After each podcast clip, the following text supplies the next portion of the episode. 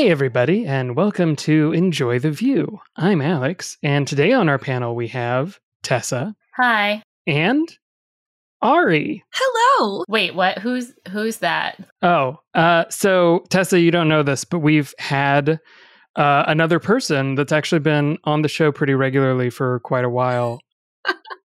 and um, I don't know that I don't know if you've met her. So we're gonna actually Oh my god, I'm so embarrassed. Embarrassed? So that's really bad. we're gonna introduce Ari uh, this week because uh, some of our listeners may not know who Ari is. Mostly, I just felt super left out because like everyone else currently on the show got their own episode and I didn't. So I was like, you know what? My turn. Me. Yeah, basically. Actually, that's not entirely how it went down, but close enough. Yeah, yeah. There was, there may have been bribes. Some intimidation checks were made. and anyway, we're talking about Ari today. What is an intimidation check? Is that like a dexterity check? Yeah, it's it's a, dun- What is a dexterity check? What are all these checks? it's a Dungeons and Dragons thing, Tessa. Oh my god. I've never nerd. even played and I know this. Nerd, nerd. So You just lost your nerd creds. I'm just saying. I mean, I didn't have any nerd. I'm cool. Okay. also, none of the I see. none of the viewers are gonna. Wait a minute. If you're the cool one, if you're the cool one, what does that make us? You you pointed at yourself and said nerd, but nobody listening to the show is going to see you pointing. So it just sounds like you called me nerd like thirty times for no reason.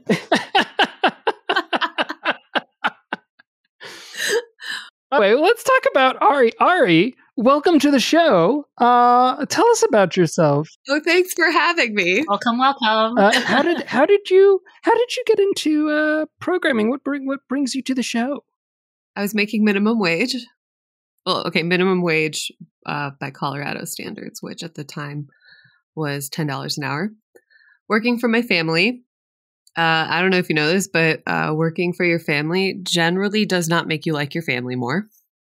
Just gonna I know, Shock and shocking. surprise. um, yeah, I was working at uh, the family quilts uh, quilt shop, uh, cutting fabric, folding fat quarters, fun stuff like that. Oof, love a fat quarter. Yeah. None of that skinny quarter BS for me. So a fat quarter is when you take half a yard and cut it in half. So it's a quarter of a yard, but it's wider. Right, it's more of a like a squarish shape than like a slim Yes, rectangle, right? Exactly. But is the other one really called a skinny quarter, or is it called something else? it's just a regular quarter. Ah, okay. I never. Who buys the red anyway? Um, but yeah, no, I, I can tell you lots about cutting fabric. For example, if you are cutting an extra wide backing fabric, which is folded over multiple times, uh, the only way to do it properly is the snip and rip. Otherwise, it will get off bias. hmm okay, now tell me if I'm cutting faux fur correctly because I always turn it over so that the woven side is on top, not the furry side, and then I use a um a rotary cutter and try not to snip all the way down to the fur, so I don't get that weird truncated edge. Alex has a lot of thoughts on cutting fur. My bigger question is why is Tessa cutting? Why is Tessa making furry things? Is sort of my bigger question. Uh, we used to we used to have a Halloween view view meetup when that was a thing. So I never cut faux fur, but we did have minky, which is like a, it, it's basically faux fur. And we just had special scissors that we used for it that were angled, which made it easier to keep to keep the bottom edge like on the flat surface with the the high pile. I love how like our listeners at this point are like nobody actually cares about cutting fabric. I mean, it, it takes me back to like my uh, store working days when we had a pair of like stainless steel, completely stainless steel, um, Gingher, the, the German sewing brand scissors to cut ribbon to wrap our cakes and stuff. We were always cutting through. We were always dulling like our cheap the plastic handle scissors, and so I was like, let's get this one nice pair. And uh, somebody came in in a hurry, wanted their uh, order right away, but everything everything had to have the same ribbon. And I told the customer like we only have a little bit of the ribbon left. It's not going to be enough. And she, they were like, "It's okay, that's fine, whatever." Five minutes in, she decides I'm too slow. I told her, hey, we're out of the ribbon. What do you want to use instead? And she comes around to behind the counter. No. And then she grabs she grabs the scissors and she's like, I'm gonna do it myself. And I, I turn and I look down the hallway and I see my boss watching. He's like hiding behind the doorway with his face peeking out. And then after she left, he was like, Why didn't you stop her? And I was like, She had eight inch stainless steel blades in her hand. Why didn't you stop her? anyway, what a tangent. Yeah, no, we uh we used like $80 Kai scissors. Um and yeah. If okay, those of you who had crafting mamas know this. You do not use the fabric scissors for anything else unless you want to die. I've been reading recently that it's a myth, but I don't believe it. It is not a myth. My Mm-mm. wife has not. No, it's not. My wife has not. Um, has never really threatened me except once I accidentally touched the fabric scissors. I didn't even like pick them up. I touched them, and she said, "Don't Yep. touch the fabric scissors." And I went, well, "Okay." They have a big label on them. I know which ones they are now. I actually got a second pair of my lightweight fabric scissors because I like them so much, but for paper, but I didn't label them, which is a mistake. Oh no. I know. All right, so yeah so anyway i worked at a quilt shop and we i would also uh, manage some of the content on their website. And i was getting frustrated one day trying to do a layout. And like you know the constraints of the content management system just it wasn't what i wanted. So i was like i should just figure out how to do this myself because i noticed that there was a an option to just input raw html so that was where it started. And uh turns out like i kind of liked it and then i remembered that somebody i actually a couple people that i used to play WoW with had done some program that was close-ish to where i lived and so like i went and i looked it up and it was a boot camp a six month boot camp and so i decided to take a workshop through that school and i found myself like losing time, you know, as um, you do with ADHD hyperfocus. I was like, oh, okay, so this is what I'm supposed to do. Because I knew that, you know, with my ADHD, it had to be something that, yeah, that I could hyper focus on. Otherwise, I was going to hate my life. And WoW is a game. Oh, World of Warcraft.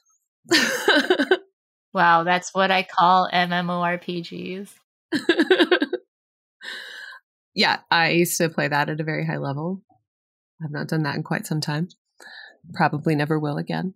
But yeah, so I did a boot camp and that was oh wow. Um it has been 5 years this month since uh, I started boot camp. Congratulations. Time flies. wow, yeah, time does fly.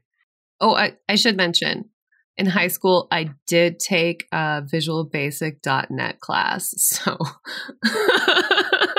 Clearly a pro. yes. You were you were very forward looking. I mean, that's all the rage now. Um, is visualbasic.net. Yep. I mean, we are all on the net, right? Uh, I feel like I remember you mentioning that you have a, a background in other kinds of engineering, though, right? Like Mechie or something. Yeah. So I went to college for mechanical engineering. That did not work out.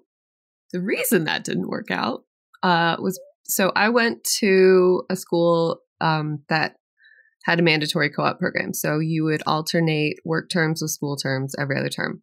Every other Yeah. from the first year. No, the whole time. Like that was it was literally a co-op school.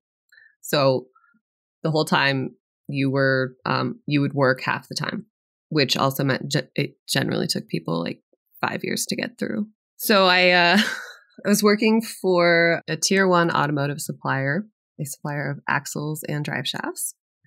It was a large company, a Fortune 500 company. As it turns out, my lack of filter doesn't lend itself well to a corporate environment.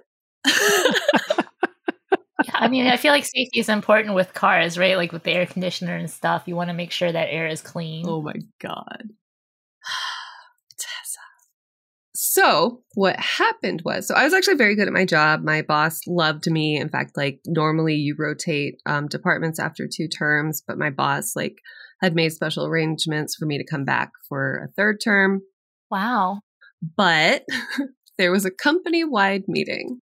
And at the end, they opened it up for questions to the CEO. And Oh. I asked if they had any plans on improving the co op program because, as it stood, they weren't attracting the best and the brightest because they didn't, you know, honestly, compared to a lot of other co ops, the pay was not competitive and it was clearly designed for local students and not people like me who my home was Washington and this was in Ohio. So trying to find a, three month lease was really hard. Yeah, it turns out that is not something that uh, is particularly acceptable in corporate culture. So I became known as that co-op. um, it was one of those things where like all of the engineers thought it was awesome, but HR had a very different opinion. Oh, that's interesting. And so, two weeks before I was supposed to go back for another work term, I got a phone call saying that I was being let go due to, due to chronic tardiness. Hmm. Now, mind you, I uh, I walked in at the same time every day as this other co op, and he still had his job. So, but then as it turns out, uh, that essentially got me blacklisted from the automotive industry. And I had wanted to be an automotive engineer. So that was that. So, kind of lost all ambition to be a mechanical engineer at that point. Oh, that sounds really tough. And then I floundered for a bunch of years in my 20s. And uh, yeah, I didn't start boot camp until I was uh, 30. So there's still hope, all you not really that old people, but older people. oh, I thought you were 20 this whole time. You look very young. Ha ha. And if you do the math, you'll figure out I'm 35. but it's okay because Alex is a couple months older than me. So I'm not the oldest here. Yeah. That's all that really matters. Exactly. I'm the I'm the old man in the podcast. I'm I'm the cranky, crotchety old man. I was so happy when you joined because it meant I was no longer the oldest. Get off my lawn! Let's be real. You were probably born. You were born the old man. I was born. In, my mother even says you were born middle aged. So yeah. What is a tier one company? What does that mean? So, tier one automotive supplier means that um, you're supplying directly to the manufacturers. Um, like a tier two would be um, suppliers for a tier one company. So, like, um, let's say uh, pinion seals for um, a differential unit. That would be a tier two supplier. Would they would supply the seals? Those are words. Yes. Yeah, I even recognized those as words. So essentially, tier one, um, we supply like assembled stuff. Ah, okay. I know what cars are. I took Java once. so how did you get from that to to this? Like, why are you on the podcast? How did all of this come to be? The Vue Goldberg machine. that is a great question. So, uh, so literally all of it stemmed from a single conversation I had. I was walking to the uh, reception after the first day of VueConf in 2019. Is that is that right? I think so because I was just listening to the episode where we were talking about was it 2019 or 2018? It was 2019. yeah, I think it was 2019. And um, so like I'm walking in by myself and then I hear this like super familiar voice and it was the voice of Chris Fritz. Cuz uh, at the time he was on um, another podcast that I listened to avidly. And uh, so like I recognized the voice and I was like should I talk to him? Oh my god, do I talk to him? Like super nervous cuz you know, like even though he's actually just like a super normal person and very nice, like you know, seems famous or whatever. Um, but I decided to be like, are you Chris Fritz? He's like, yeah. And then like we started talking and I am not entirely sure why he thought I was interesting enough to be a guest on that podcast, but he did.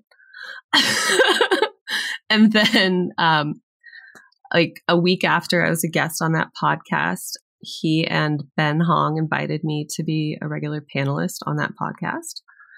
And then eventually we left that podcast due to um, differences and We just didn't feel like the level to which the guy who ran that podcast valued all humans that was compatible to how we value humans. So we decided to strike out um, on our own. Uh, and yeah, that, that's how I ended up here. It's really weird that, yeah, like one conversation is how that happened. Yeah, now you're stuck with us. Sorry. Yeah. I know. Now I'm stuck talking to y'all every week. But you know, and it's funny because that conversation was literally like 10 minutes before the first time I ever talked to Tessa. Oh, wow. I Yeah. don't think I ever heard that part of the story before. Yeah. Yeah, no, I, I talked to Chris and then um, went inside to get food and we met in the food line. Yes, I was like, wow, this person is very gregarious and extroverted and uh, not at all shy. She likes to party. Which is funny because it's not true. I know, I fake it well. I do. No, and I remember I remember telling you that like we'll never talk again because I don't know how to maintain friendships. Yes, I clearly remember that. And then I saw you like the next day and we hung out again. I was like, okay, I guess this Yeah. is a different Ari from yesterday. But yeah, no. Uh made a liar out of me, but I'll take it. Betrayed. I know. Yeah, it sounds like uh being being able to go to a conference can potentially open up a lot of opportunities. Yes. And I was very lucky in that I actually got a scholarship ticket from what then was known as Vue Vixens, and that was that was how I attended. So what- I did was I applied for the scholarship ticket. I was like, okay, if I get it one way or another, I'm gonna I'm gonna figure out how to get there. But as it turns out, your employer is a lot more likely to pay for the travel if they don't have to pay for the conference ticket. Just pro tip. so that was how I did that. Um, but I would have, I would have gone into um, debt just to to go to that conference because it was, I was just so excited about it.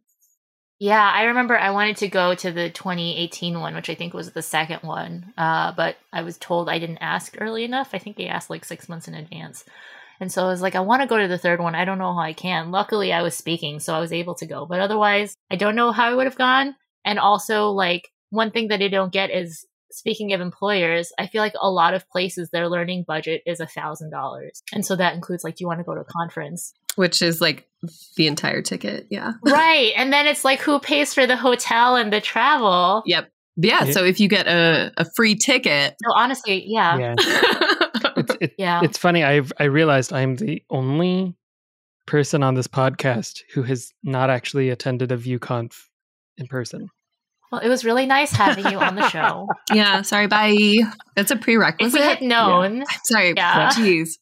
Um, yeah, no, I've I've missed every single one. So Doesn't have to be a VueConf for cool things to happen. I guess you're just going to need to uh, get Pratik to host it in true. Georgia. Because Alex wouldn't be here if it weren't for a conference. that's true. Is it true? Yeah, Yeah. there was one there was one conference where I I met all of y'all at the same time. Yep. All y'all. All at once. Yep. Y'all just like kicked in the door and I was like, what's going It was like, on? hey, what's and up, y'all your were like, ah, and then like that was it. That was that was the entirety of it. Nobody, nobody gave me the backstory that we were retconning in, and now I feel lost. yeah, all that to say, if you ever have the opportunity to attend a conference, uh, you definitely should. Another great way to um, go to a conference for free is to be a speaker. Because, um, Yeah, that's the easy way. yeah, uh, I'm not going to say that's the easy way. I learned that the hard way, that that is the worst way to go to a conference for free. Because you do not get to enjoy it. I, I feel like you have to get used to a lot of rejection. Uh, but we did, we did have an episode where we talked about how to. Oh, no. no, you can't hear me You were cutting Oh, in now we out can. there. But because I was scrolling our site at the same time. Uh, Yeah, because I was trying to find this episode number. We, we need to get you a different hotkey for mute and unmute. Honestly, if I could use the function key, I would, but it doesn't detect it, which is really annoying. Yeah, it's That's what I use. Even as a modifier, it won't detect it. yeah. Weird. It's- Yeah. A lot of keyboards have the function Okay. key implemented as like a internal macro key as opposed to like Yeah. a thing. Yeah, Gosh. no, when I didn't have the function key available, I used the tilde key, which was really awkward if I was like accidentally like Typing. in a text. Yeah. so Yeah, I spent a long time picking out the key. On Mac, I had to change to control as well because just I've never gotten it to detect the function key on an external keyboard. Yeah. Um. Anyway, yeah, I think. Oh, I just closed it. I looked it up and then I closed it. We have an episode previously about giving conference talks that we will link to in the show notes. Yeah, I think in in that episode, in the episode where we talked about applying to speak to con- at conferences, which is episode thirty nine, we talked a bit about how to enjoy being at a conference, which is in and of itself an art. Yeah, and uh, step one, don't be a speaker. Unless you like speaking in front of people. Honestly, I en- I enjoy speaking. Or like there's there's a quote that one of my teachers likes to say. I forgot what it was. It's from a writer, and she says like I hate writing. I love having written. Like the feeling just after you Mm, finish your talk is so good. See, like that's what everyone kept telling me would happen. I felt so dead inside after. And that was that was like my moment of nope, this was not worth it. I mean, okay, it was worth Yeah. it in terms of I got to meet a lot of amazing people. Um there was this guy Alex, he was okay. Um Ugh. I hear he's a bit of a jerk, so yeah, I don't know. um but no, for me the the whole experience uh oof months of uh freaking out ahead of time for not feeling good after was uh yeah I will also say, and this is not to say that speaking is for everybody, but especially from the organizer perspective, slash, I guess, evenly from the organizer and speaker perspective, the setup that you're speaking in also contributes a lot to how good or bad you feel giving the talk. Because I have definitely had talks where I was like, oh, that feels awful afterwards, or I feel nothing afterwards. And a lot of times I could link that to like one one stage or like context I was speaking in versus another. yeah it turns out i didn't like preparing the talk though i really did not like that so Preparing talks is like just oh, it's so hard. It is. I, I'm gonna do another one this month. Actually, I'm not looking forward to it. Hey, yeah, I have to put together a talk actually about Vue, and I need to put that together. Thanks for reminding me. Back to back to Ari. back to Ari. So you went to a boot camp.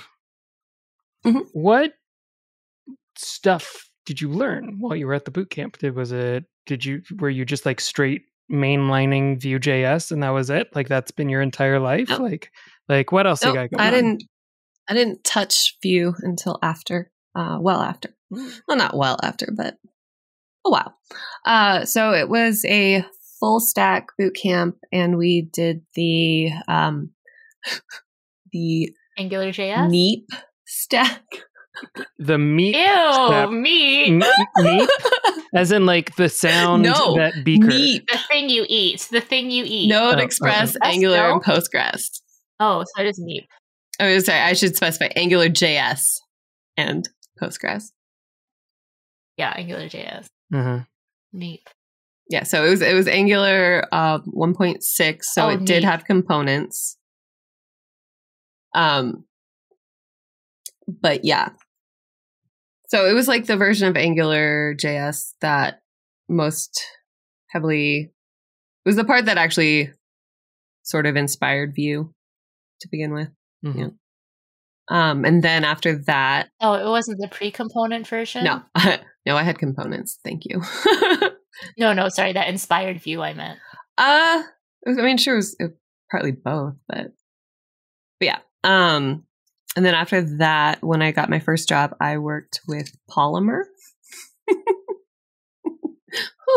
Ooh, no, which actually, um, it also there were parts of Polymer that were very familiar in Vue. Uh, it was yeah, it was like all the things I liked about Polymer, and then all the things I hated about Polymer were fixed with Vue. Mm. So yeah, yeah. Uh, so I started using Vue when I finally convinced my boss to let us move away from Polymer and do a rewrite. And so then it was up to um, our team of two to pick a new framework. Um, I did most of the research and you know uh, Were you did were you the the person who kind of did all the group project stuff and then uh somebody else finally showed up or was it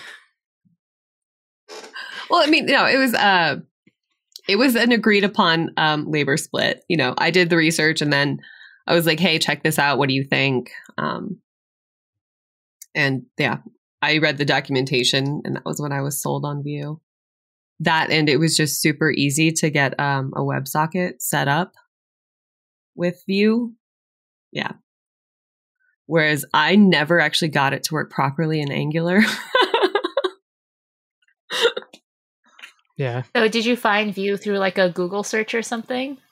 I'd heard of Vue. The first time I heard of Vue, it was actually one of my instructors was talking about it. It was Vue 2 was released a month or two before the end of my boot camp. And so we were getting ready for our capstone projects. And for a capstone project, we had to use um, a new technology. I went with Angular 2 at the time. uh, yeah, regrets. so many regrets that was a nightmare. Uh, that was uh, you were like oh i've been learning angular i can uh, i can totally pick up angular too this should be easy Well, you meant Angular Yeah. JS and Angular, really, if we're going to be pedantic, which we are. oh yes that's true but no, uh, the Angular CLI was a release candidate at that point, which meant there was not a lot of documentation around deploying uh, with a full stack application. So I had to figure that out on my own, which I did. So I mean, I felt pretty proud of that, but wasted a lot of time. All of these things went horribly wrong the night before I was supposed to present my capstone. 6 a.m. rolls around, like I'm in tears because like it just like it won't even load anymore. Yeah, it was a whole mess. And that was how I conquered my fear of failure. it really was though. Um so you can what you're saying is you can conquer your fear of failure by using angular 2 Yes. got it okay uh my my instructor encouraged me to to give a presentation anyway even though like I didn't have anything to present. And so what I presented instead was uh I started with what um I set out to do. Uh, what I actually did and uh, what I learned along the way, which honestly, at the end of the day, like that's really what development is, is that process. It, it's pretty much never actually about the, the end product, at least not from like a, a growth perspective as a developer. So, and yeah, uh, it was good to learn early that things will go catastrophically wrong sometimes. Because it, it does happen. Yeah. How did you find Vue, Alex? how did i find Vue i had a i had a coworker who was like hey take a look at this thing and i was like this doesn't make any sense what is it what how does this what you just assign a value and it updates the thing that doesn't make any sense Yeah, it seemed too good to be true, right? uh and then Yeah. yeah and we were like that that's not how pro that's not how this works that's not how programming works you can't do that It's supposed to be harder. Come on. you can't do that that doesn't it doesn't work like You that have to work for it. yeah like this is too easy So you got nerd sniped. and then i spent some time like playing with it and making like a little like you know simple thing with it i was like this is weird i don't know and then i, I was reading more about it and we were like that we got the opportunity it was like build a we had a small client who was like we need a page that pulls in like a list of like a list of things a, a list of locations and then display it on a map right? That's it. That's the whole page. And we were like let's do it in Vue see if we can do it in Vue this is a good it's a one page application. Let's do it in Vue see what happens. And so we did um Meow, meow, meow. meh, meh, meh. Let's see what you sound like. pedantic A one page or a single page? No, I'm kidding. and uh, yeah, that was that was sort of my first intro. And if I were to ever go back and look at that code, I would be horrified because I can still remember everything that we did wrong there, uh, and I can't even see the code anymore. But I, I know, I just know. Now imagine That you it's had to maintain the first Vue application you ever wrote for two years. Oh, Ugh. So many, yeah, so many regrets. I would have, I, I would have rewritten it. Honestly, that's probably would have been like throwing this out. We and then again. didn't Do it better. really have that. Um, because, like, you know, it was hard enough to convince them to let us rewrite it once. They weren't going to let us rewrite it twice. Yeah, yeah. But now it's someone else's problem. Ha! If you're listening to this episode, other person whose problem it is, sorry. I'm not sorry. I was I was gonna predict that Ari was not sorry. Not sorry. I don't even know what happened to the first Vue app I wrote because, like, I was working on this uh, thing called Angular Code Lab, which was some open source, like, learn ha- Angular from Google thing. And then the guy running it was like, "Hey, let's make a Vue one," but nobody wanted to work on it, so I started working on it. And then he was like, "Hey, let's start a Vue meetup." So literally, my intro. Uh, I mean, a classmate was using Vue at uh, Fox. Is that where Michelle works? Fox, Verge, Fox Box. some media company that's yeah i think vox some media company that starts with a v um so i heard about it but my first time using it when i was like working on a class to teach people Vue and running a Vue meetup Yeah, uh, but then I've been lucky enough to now have had two jobs where I got to use Vue on a daily basis. Yay. Nice. Okay but enough about Vue let's hear more about you like who are you what do you do uh, outside of programming stuff I like to binge watch TV a lot and play video games. Like that is basically it. I am innately extremely lazy.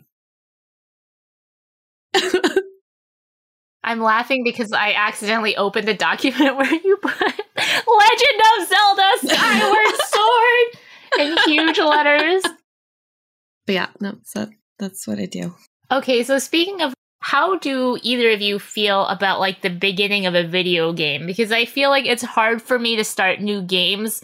Um, a big portion of why it's hard is because I hate that beginning part. It's either like I I already know how to do everything, let me freaking do the thing, or I don't understand anything and then I just give up on the game dishonored. Um, so how how do you feel about starting games? Like I could not get past the doc.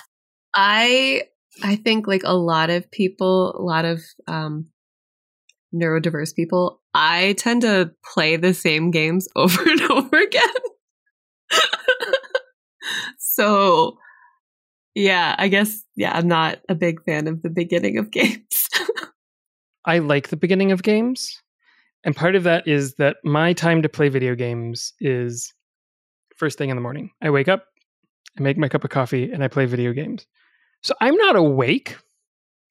So the beginning part of video games, very important for me because I have no I this is what is this thing in my hand? It's a controller. I think it has buttons. Sure. What does this button do? I don't know. It doesn't do anything right now. Okay, cool. It'll tell me eventually, right? Like I'm fine with it.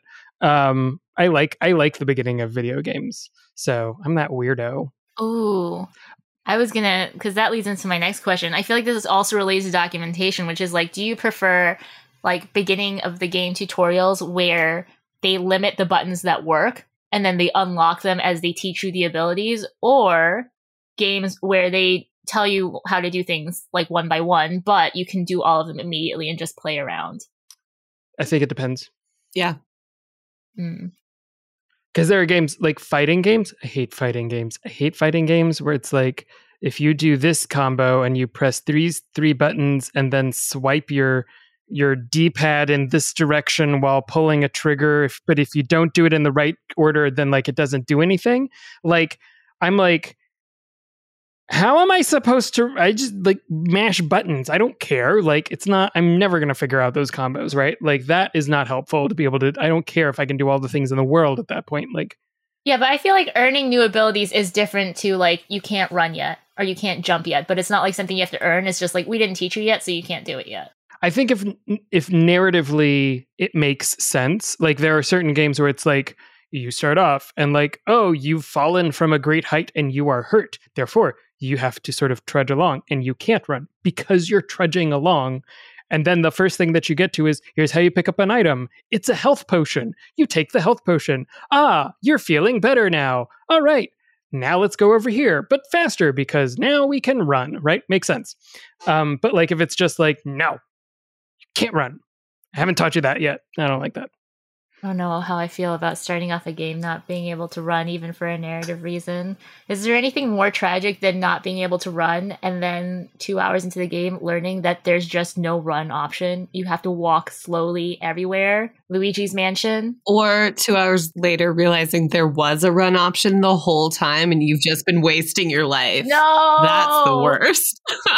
when the run option is like clicking the joystick yes. or something, uh, or having to hold something down. Oh, I hate that that. The worst is getting three quarters three quarters of a way through a game and discovering that there's actually a fast travel system. Oh yeah.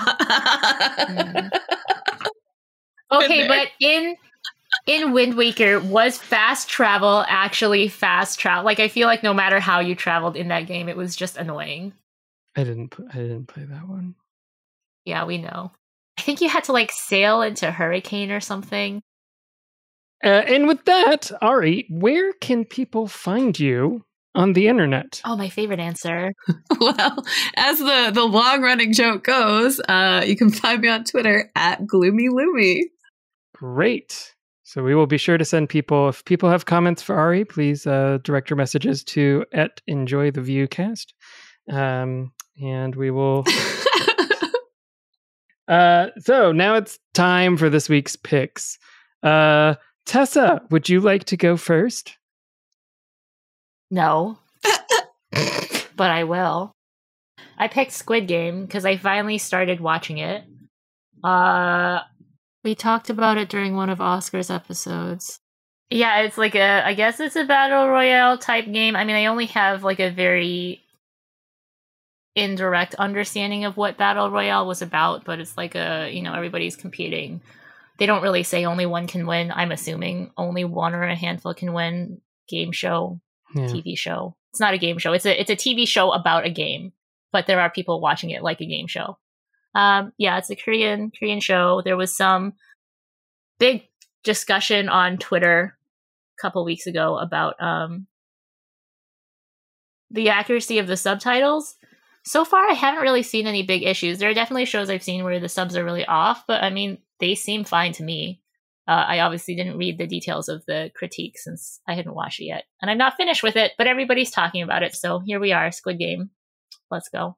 Awesome, Ari. Do you have any picks this week? I do. Um, I'm gonna go with a, a less intense uh, TV show, uh, Love on the Spectrum. It is technically a reality reality show, but I would say it's more like docu series personally. But anyway, it uh, it is about um, it follows several people who are on the autism spectrum in their quest to find love. Um, and because it, you know, autism is a spectrum, they, uh, the people on the show very much cover the spectrum, um, which is nice to see representation. Um, I will say the, so there are two seasons out now. The first season, little sad. um, second season uh, was a lot happier. We'll just say that.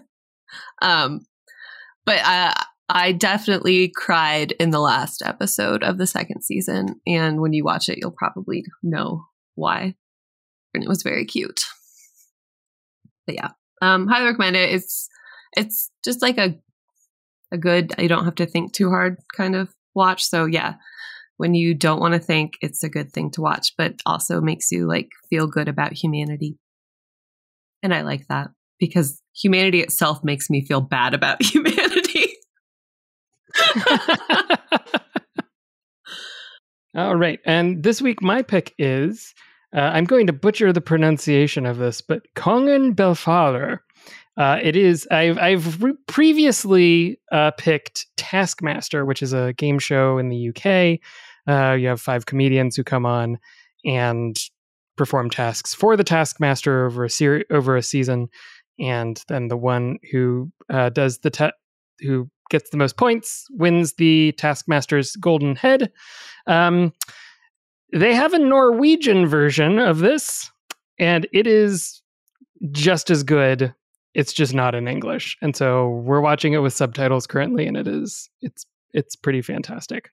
So when you play games, you like to play games that are like work, and when you watch shows, you like to watch shows where people are just like working. Yeah. I mean, I mean, the tasks that they do are just ridiculous. Like, there's one where it's uh, they've set up like a like a large area, and they have like a few walls and like some cinder blocks and like a, a fountain and whatnot, and they've lined up ducks on various surfaces, and the task is knock over all the ducks. The fastest wins. Your time starts when the first duck gets knocked over. Oh, and you have to like stand behind a line to do it. And so watching people try and figure out like the best way to do it is hilarious because they're comedians Dream job alert. Yeah, for real. And having them do it in Norwegian is even funnier. So yeah. Uh so yeah, that is that is my pick for this week. All right. So and our final question for our guest is uh Ari, tell us about your headphones. No. okay. I don't like them, so no. Uh and that's no, they're terrible. Great. Okay, cool. Done. Well, can we at least warn listeners what kind to not get? yeah. Okay, they're not like the worst. They're not the best. Um, my scalp is very sensitive, and they they hurt my scalp after a short amount of time. But they're MPOW something. They're cheap Beats knockoffs. They get the job done. I like that they're Bluetooth, but they also have a wired option, so they're good for travel. All right, and there we go. And that's all for this week's episode. If you aren't following us on Twitter, head over and find us at Enjoy the Vuecast. Be sure to subscribe to the show in your favorite podcatcher of choice. And, uh, you know, if you have time and the inclination, feel free to leave a review, unless it's a bad review, in which case don't. Finally, remember the first rule of Vue Club is be sure to tell at least five or six different colleagues about Vue Club. Thanks for listening, and until next time, enjoy the view.